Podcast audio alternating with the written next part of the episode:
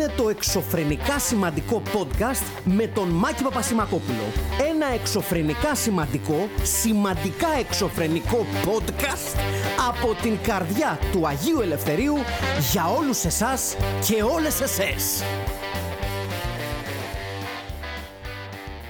Χαίρετε, χαίρετε παιδες. Ε, δεν χαίρεται πάρα πολλοί κόσμος, αλλά ok. Okay.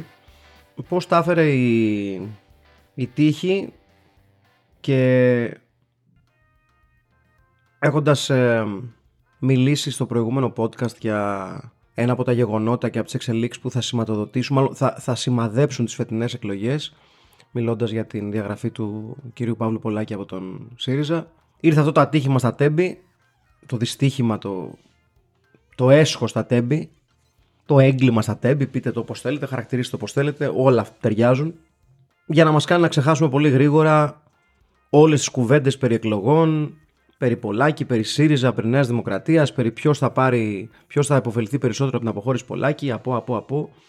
Ήταν ένα ζήτημα κέριο για την πολιτική ζωή του τόπου εκείνες τις μέρες και πλέον ούτε το σκεφτόμαστε και δικαίως δεν το σκεφτόμαστε γιατί αυτό που έγινε στα Τέμπη σβήνει οποιοδήποτε άλλα θέματα αφορούν την ε, επικαιρότητα ε, στη χώρα μας ε, και ασφαλώς τουλάχιστον αν δεν τα σβήνει για πιο σωστά να το θέσουμε αν δεν τα σβήνει τα βάζει πολύ χαμηλά στην λίστα των προτεραιοτήτων γιατί πρώτο θέμα και θα παραμείνει πρώτο θέμα για πολύ μεγάλο χρονικό διάστημα θα είναι το σιδηροδρομικό ατύχημα στα Τέμπη. Η αλήθεια είναι ότι έχω αποφύγει να μιλήσω για αυτή την ιστορία έχοντας τα όποια βήματα μου δίνονται γιατί προσπαθώ και εγώ λίγο να το χωνέψω να κατανοήσω πώς γίνεται σε μια χώρα που πλέον βαδίζει στο 2023 προς το 2024 να είναι δυνατό να γίνει κάτι τέτοιο όταν σε άλλες χώρες ε, όχι και δεν μιλάμε για χώρες στις οποίες μας ρίχνουν στο σβέρκο από κάθε άποψη μιλάμε για χώρες που εμείς τις βλέπουμε και τις θεωρούμε και λίγο ποδέστερες. Μιλάμε για χώρες των Βαλκανίων, μιλάμε για χώρες που εμείς θεωρούμε ότι είμαστε τις άξιές τους. Μιλάμε για τέτοιες χώρες, δεν μιλάμε για τις Γερμανίες και τις Αγγλίες και τα λοιπά και, τα λοιπά, και τις Γαλλίες και τα λοιπά. Μιλάμε για χώρες που ε, τις ακούμε και γελάμε κάποιοι και κάποιες σε αυτή τη χώρα. Είναι εξαιρετικά δύσκολο να σκεφτείς τι θα πεις. Γι' αυτό κιόλας το ανακοινώνω και από τώρα ε, αν όλα πάνε καλά την Παρασκευή θα γράψουμε ένα podcast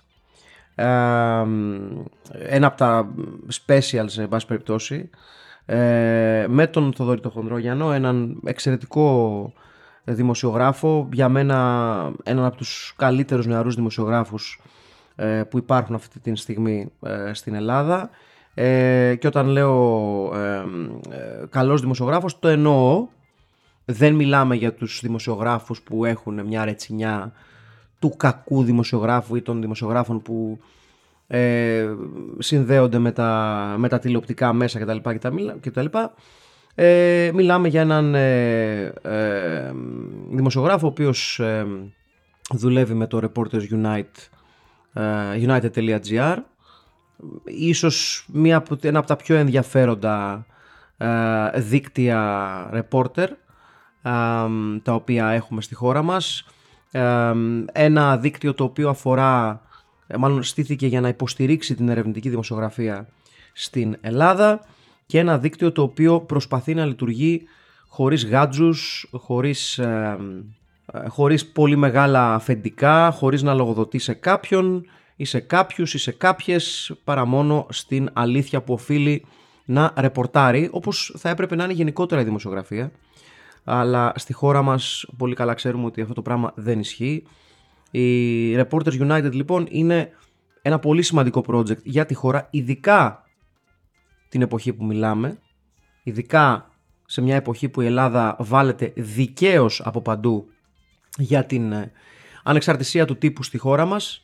Ε, και θα, έχουμε, θα έχω την πολύ μεγάλη χαρά και θα μου κάνει την τιμή ο, ε, ο Θοδωρής Χονδρόγιανος να είναι μαζί μου στο επόμενο special για να μιλήσουμε για το ατύχημα στα Τέμπη αλλά και ασφαλώς για να μιλήσουμε για όλα αυτά τα οποία θα έπρεπε να ξέραμε εμείς από πριν ως, ως ε, κοινό, ως ψηφοφόροι, ως πολίτες αυτής της χώρας ε, που θα έπρεπε να τα ξέρουμε μέσω των κυβερνήσεών μας.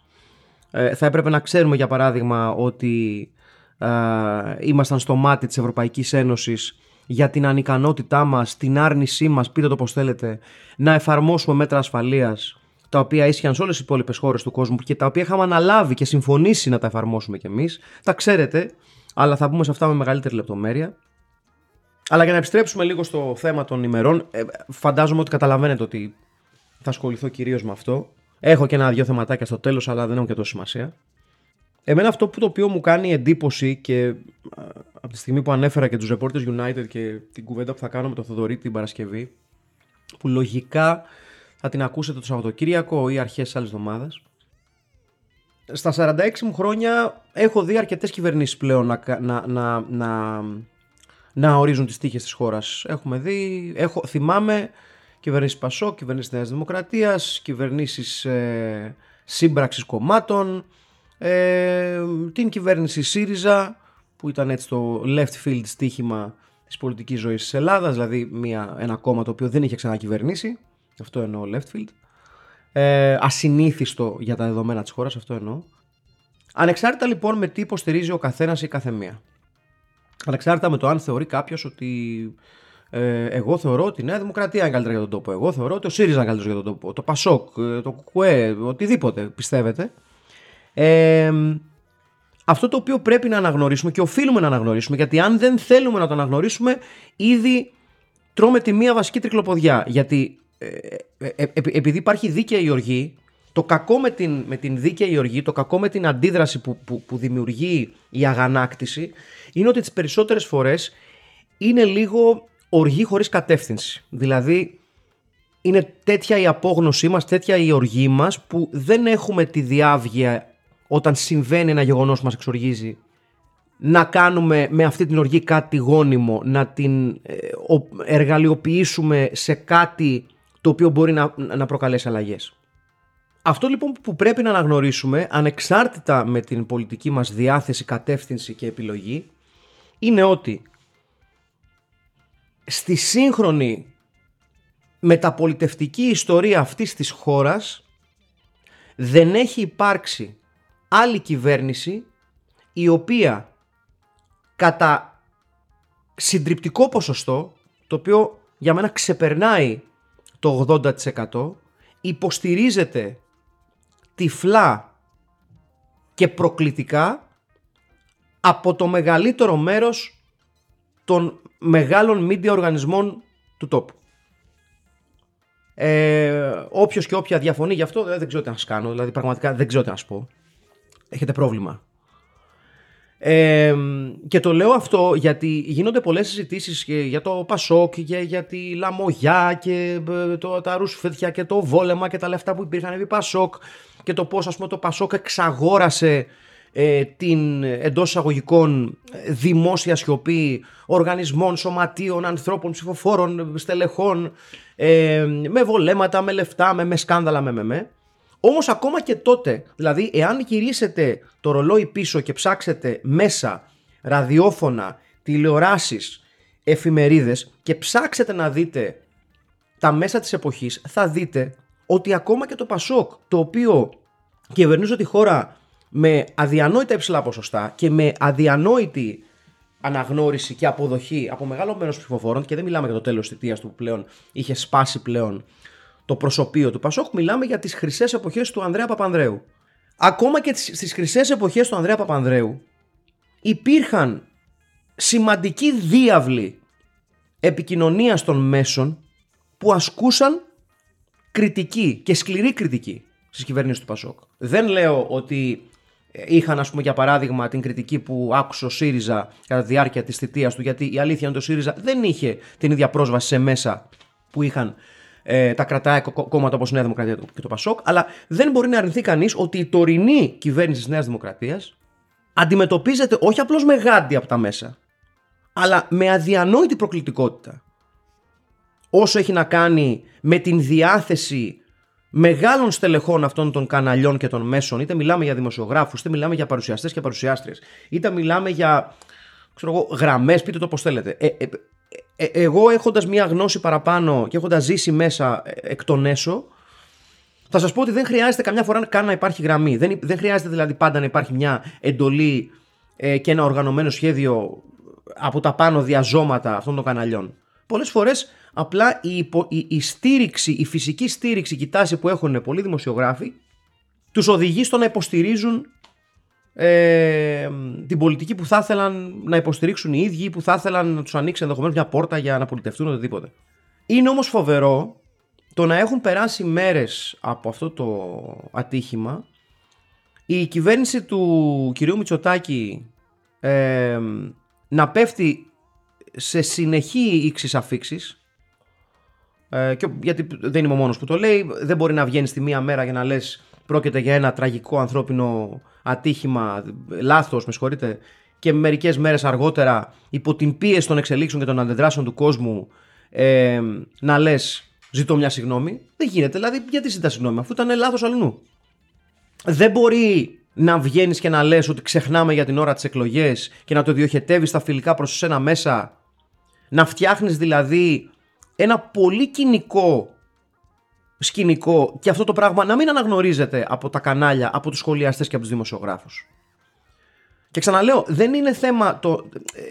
Ε, ε, ε, εγώ αυτή τη στιγμή δεν είμαι εδώ για να, για να πω αυτό που κάνει το τάδε κανάλι, το τάδε κανάλι είναι 100% λάθος. Για μένα είναι, αλλά δεν είναι. Δεν θα, δεν θα πω εγώ ότι κρατάω την αντικειμενική αλήθεια. Μπορεί οι υποστηρικτές Νέας Δημοκρατίας εκεί έξω να λένε ότι τα λένε σωστά. Αυτό που όμως δεν μπορείτε να αρνηθείτε, ακόμα και οι υποστηρικτές Νέας Δημοκρατίας, οι φανατικοί, είναι ότι κερδίζει πολύ ισχυρές πλάτες το κυβερνών κόμμα από τα μέσα τα οποία έχουν το μεγαλύτερο κομμάτι της πίτας της προβολής κριτικής και ενημέρωσης του κόσμου. Γιατί με ελάχιστες εξαιρέσεις, με κάποιους δημοσιογράφους που λένε τα αυτονόητα ότι είναι ένα τεράστιο έγκλημα το οποίο είδαμε να, να, να εξελίσσεται μπροστά στα μάτια μας, να εκτελήσεται μπροστά στα μάτια μας και να κοστίζει τις ζωές σε πάρα πολύ κόσμο, ανεξαρτήτου ηλικίας, δεν εξετάζω καν αυτό, στο οποίο έχουν κολλήσει μερικά κανάλια, ότι χάθηκαν. Ε, Λες και ας πούμε το να χαθεί μια ζωή πρέπει να ε, ε, είναι πιο σημαντική αν έχει ηλικιακό πρόσωπο μεγάλο ή μικρό. Τέλος πάντων. Αυτό είναι μια άλλη ιστορία που είναι καθαρά θέμα δικό μου. Αναρωτιέμαι λοιπόν, πρώτον, εάν υπάρχει έστω ψήγμα αυτοκριτικής στα μέσα που υποστηρίζουν τόσο στεναρά την κυβέρνηση, και δεν μιλάμε, okay, η ΕΡΤ πάντα υποστηρίζει το κυβερνών κόμμα. Έτσι πάει ρε παιδιά, τι να κάνουμε, είναι ε, κρατικό, ε, κρατικός διάολος επικοινωνίας. Κατά πάσα πιθανότητα, ε, δεν, δεν αντιλέγω ότι δεν είναι σωστό, αλλά κατά πάσα πιθανότητα θα υποστηρίζει την γραμμή του κυβερνώντος κόμματος. Όπως έκανε η ΕΡΤ ε, επί ΣΥΡΙΖΑ, όπως κάνει τώρα επί Νέα Δημοκρατία, επί Νέας Δημοκρατίας, στηρίζει την κρατική γραμμή, την, την, την, την γραμμή της κυβέρνησης. Αυτό δυστυχώς δεν μπορούμε να το αλλάξουμε. Τουλάχιστον με την παρούσα συνταγή με την οποία μαγειρεύεται η κατάσταση και η ενημέρωση στην ΕΡΤ. Αλλά όταν πάμε στα ιδιωτικά κανάλια, στο Sky, στον Αντένα, στον Α, δεν είναι δυνατόν να υπάρχει μια τόσο ξεδιάντροπη υποστήριξη στη γραμμή της κυβέρνησης. Δεν, μπορεί, δεν είναι δυνατόν να υπάρχει Δηλαδή, είδα αυτό το, το περίφημο κλιπ με τον Γιάννη τον Πρετεντέρη. Δηλαδή, πραγματικά ο, ο, αυτοί οι άνθρωποι, εγώ, εγώ αυτό, εκεί που καταλήγω, είναι ότι ζουν πραγματικά σε έναν άλλο κόσμο το δικό μας. Δηλαδή, δεν, δεν, το οποίο μου φαίνεται εν μέρει λογικό. Δηλαδή, όταν είσαι ένας άνθρωπος που ζει σε μια κρυστάλλινη μπάλα ενός άλλου, σε ένα, σε ένα άλλο εισοδηματικό ράφι, ξεκινάμε από εκεί. Όταν ζεις σε ένα πολύ υψηλότερο εισοδηματικό ράφι από τον μέσο κάτοικο μιας χώρας, προφανώς και η αντίληψη της ζωής και της καθημερινότητας είναι άλλη. Πάει, τέλειωσε. Δεν, μπορείτε, δεν μπορούμε να πούμε ότι ε, ε εμείς που κάνουμε μια δουλειά 9 to 5 ας πούμε βλέπουμε τον κόσμο με τον ίδιο τρόπο που τη βλέπω Λάτσης. Δηλαδή δεν γίνεται ρε παιδί μου. Δηλαδή, δεν, δεν, δεν παίζει.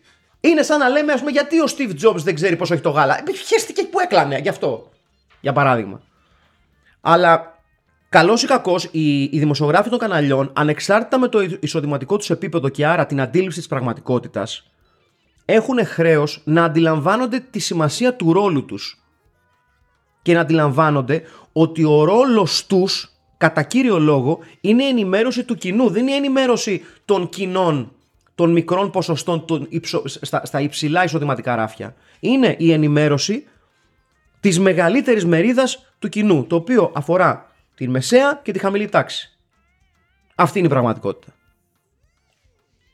Και δεν μπορεί όταν λένε αδιανόητες μαλακιάρες χωρίς ίχνος θράσους στην τηλεόραση για απαραίτητες θυσίες ή χρήσιμες θυσίες και εγώ δεν ξέρω τι ας πούμε να αντιδρούν μετά στην, α- στις, στις απόλυτα σωστές αντιδράσεις στις μεγαλύτερες μέρες του κοινού και να λένε ότι υπάρχει ας πούμε προσπάθεια για δολοφονία χαρακτήρων. Ε, ε, τι λέμε τώρα; Γύρω όμως από όλη αυτή την ιστορία και αυτό νομίζω ε, ε, ε, προσωπικά είναι αυτό που με έχει εξοργήσει στο, το- στο μεγαλύτερο μέρος μου, το μεγαλύτερο κομμάτι μου ε, είναι ότι ανεξάρτητα με το και πάλι τι υποστηρίζει ο καθένας πολιτικά και ανεξάρτητα με το πόσο θέλει ή δεν θέλει να μιλήσει ή είναι ας πούμε μουδιασμένος ή μουδιασμένη ή δεν είναι μουδιασμένος ή μουδιασμένη αυτό το οποίο μου κάνει φοβερή εντύπωση είναι το δεύτερο επίπεδο ξαδιατροπιάς που αφορά το ποιοι και με ποιους τρόπους έχουν προσπαθήσει να εργαλοποιη- εργαλοποιήσουν προς όφελός τους αυτή την ιστορία.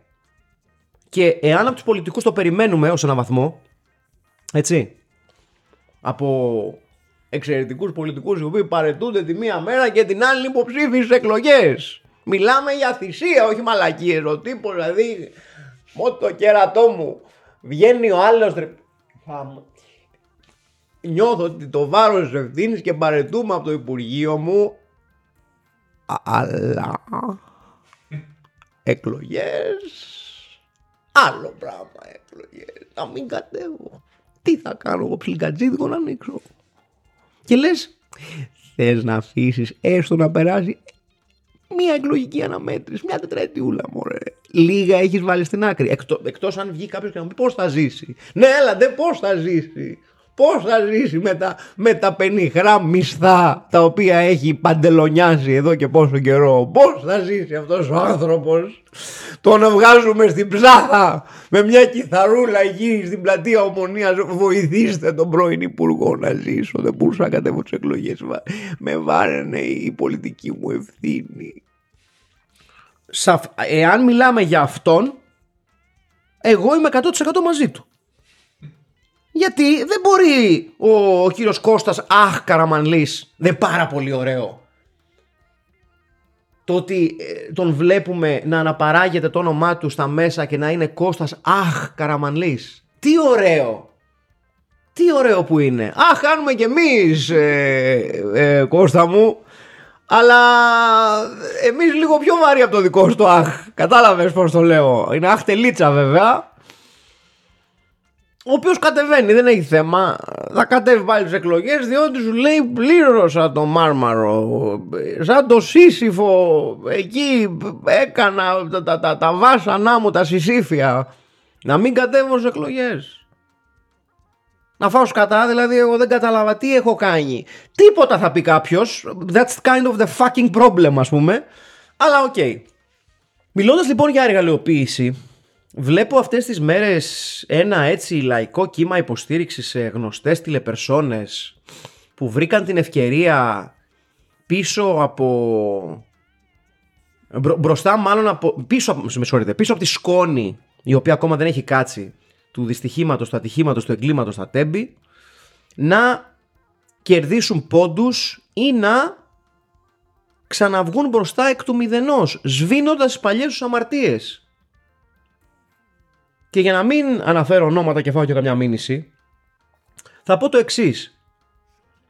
Ο κινησμός με τον οποίο γνωστοί παρουσιαστές μιλάνε και κουνάνε δάχτυλο στους κυβερνώντες καλό είναι στην συλλογική μνήμη ε, να μην λειτουργήσει ως γομολάστιχα γιατί μιλάμε για άτομα τα οποία έχουν προστατεύσει ή κάναν τους Κινέζους ε, σε θέματα σεξουαλικής παρενόχλησης και εκμετάλλευσης. Μιλάμε για ανθρώπους οι οποίοι έχουν πει έσχη κατ' επανάληψης στην τηλεόραση γελιοποιώντας τα βάσανα και το μαρτύριο ανθρώπων που τυχαία είχαν την ατυχία να πέσουν στα νύχια των εκπομπών τους. Μιλάμε για τέτοιο κόσμο.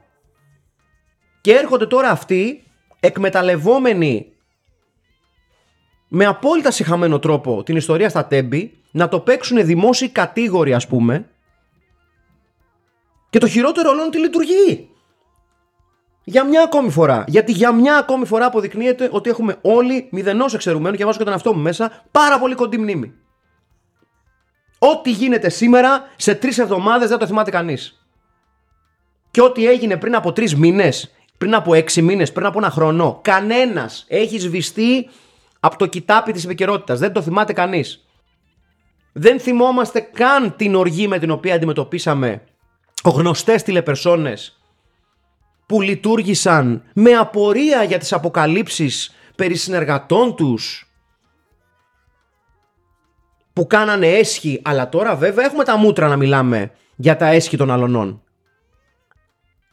Έχουμε τα μούτρα να το παίζουμε ξαφνικά έξαλλοι και, και μενόμενοι δημοσιογράφοι που χρησιμοποιούμε τα βήματα των πρωινών εκπομπών για να το κάνουμε δικαστήριο ας πούμε. Και εν τέλει, όταν αποδεικνύεται εκ του αποτελέσματος το πόσο κοντή μνήμη έχουμε όλοι, και ξαναλέω, δεν βγάζω τον εαυτό μου έξω, όλοι μας έχουμε κοντή μνήμη, όλοι μας έχουμε πολύ ελαττωματική μνήμη. Και είναι δεδομένο όταν με αποτελέσματα και με αποδείξεις έχεις να δείξεις το πόσο γρήγορα ξεχνάει ο κόσμος τα πάντα, είτε μιλάμε για πολιτικά σκάνδαλα, είτε μιλάμε για ε, τοποθετήσεις, λόγια, απόψεις, πράξεις, κινήσεις, όταν ξεχνάμε με τόσο μεγάλη ευκολία, γιατί στην πραγματικότητα να φοβηθεί στο πραγματικό του πετσί ο χίου μίου πολιτικός ή χίου μίου πολιτικός τον κόσμο; Τι να φοβηθεί; Να φοβηθεί τι; Θα κάνει ό,τι κάνει πάντα. Θα περιμένει να περάσει η μπόρα και σε ένα δύο μήνες από τώρα, όταν το θέμα στα τέμπη πλέον δεν θα είναι στην πρώτη γραμμή της επικαιρότητας, και αν πιστεύετε ότι δεν θα συμβεί αυτό, σας, όπως σας έχω πει και άλλη φορά, θυμηθείτε πόσο γρήγορα εξαφανίστηκε από την πρώτη γραμμή της επικαιρότητας χωρίς να υπάρχουν τέμπη. Πόσο γρήγορα εξαφανίστηκε από την πρώτη γραμμή της επικαιρότητας το σκάνδαλο Λιγνάδη το σκάνδαλο με τον ε, εξαιρετικό κατά τα άλλα συμπολίτη μας τον κύριο Μίχο. Πόσο γρήγορα έφυγε από τις πρώτες σελίδες; Πόσο γρήγορα πήγαμε από το δεν θα μείνει κανείς ατιμόρυτος στο... Ε, τι ήταν αυτό; Πόσο γρήγορα πήγανε οι δημόσιοι κατήγοροι στα κανάλια και στις εκπομπές το ότι αυτοί οι άνθρωποι πρέπει να τιμωρηθούν και ποιοι είναι και που είναι και τι κάνουν και τι ράνουν και τρεις εβδομάδες μετά τι έγινε στο Survivor;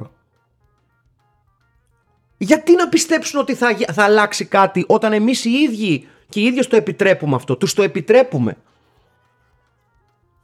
Τους επιτρέπουμε να ζούνε σε ένα κύκλωμα, σε ένα σύνολο στο οποίο η μόνη λύση που έχουν στο οτιδήποτε είναι μπάστα τρεις εβδομαδούλες. Μπάστα τρεις εβδομαδούλες, πες καμιά μαλακία, κάνε λίγο μόκο και σε τρεις εβδομάδες θα έχουμε playoff στο πρωτάθλημα θα έχουμε τελικό survivor, θα έχουμε το επόμενο, θα έχουμε την επόμενη χοντράδα, θα έχουμε το επόμενο κάτι. Σε ένα με δύο μήνες από τώρα, παιδιά, εγώ κόβω μέλη του σώματός μου. Όχι πάρα πολλά. και όχι αυτά που κρέμονται. Θα κάνω ένα δαχτυλάκι.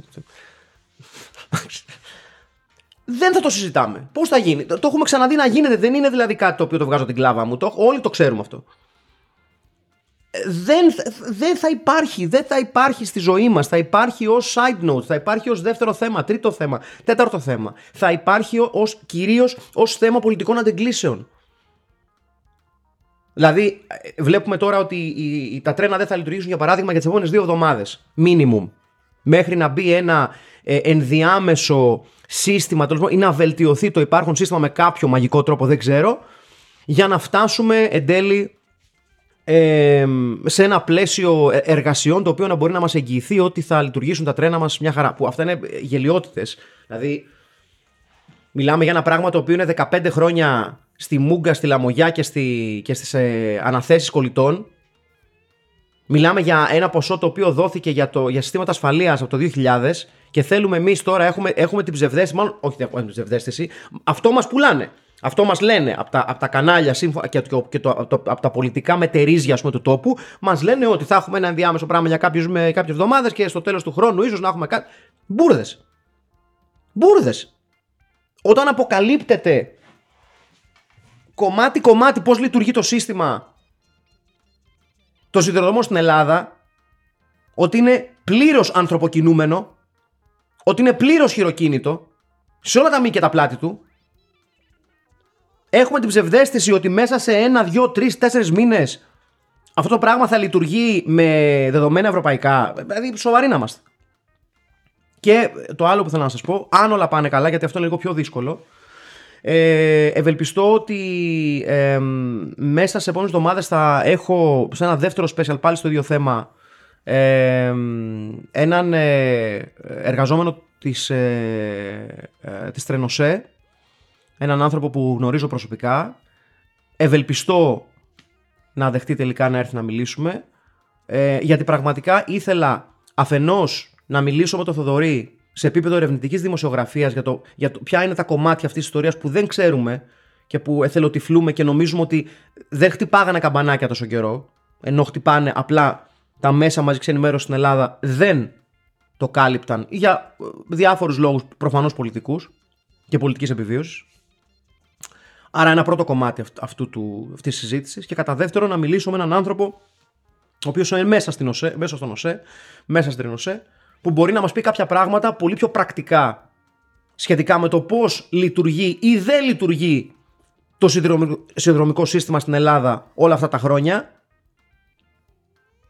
και ποια εμπόδια και από ποιους έχουν μπει σε, αυτό, σε αυτή την εξέλιξη.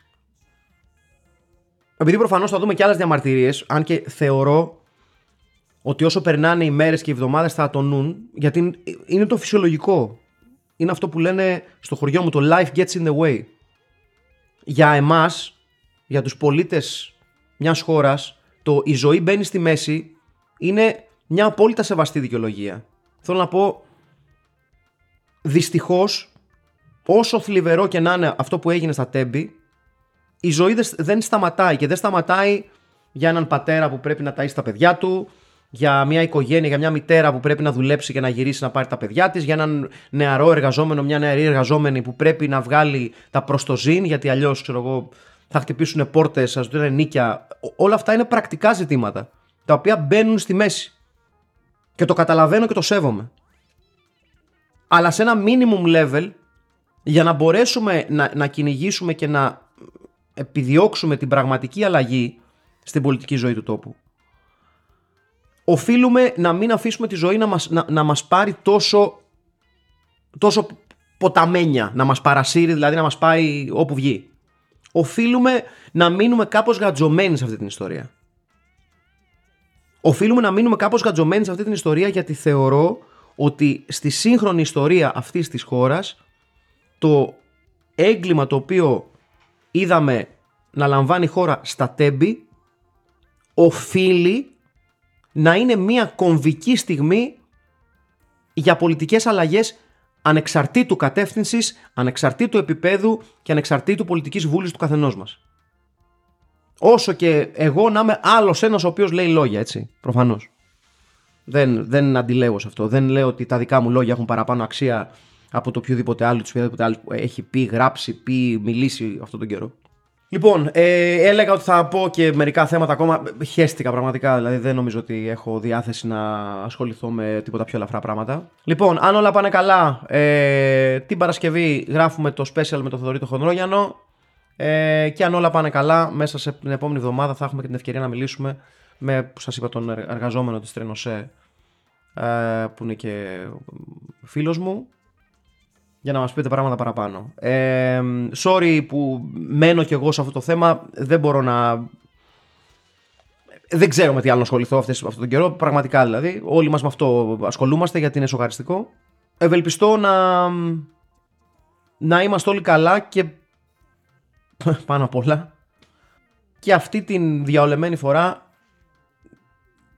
να μην φύγει τόσο εύκολα η σκέψη μας να μην ταξιδέψει τόσο εύκολα η σκέψη μας στα επόμενα. Να μείνει ένα κομμάτι της σκέψης μας κολλημένο σε αυτή την ιστορία. Οφείλει να μείνει. Για χαρά. Το εξωφρενικά σημαντικό podcast μόλις τελείωσε. Ραντεβού την άλλη εβδομάδα. Μάλλον.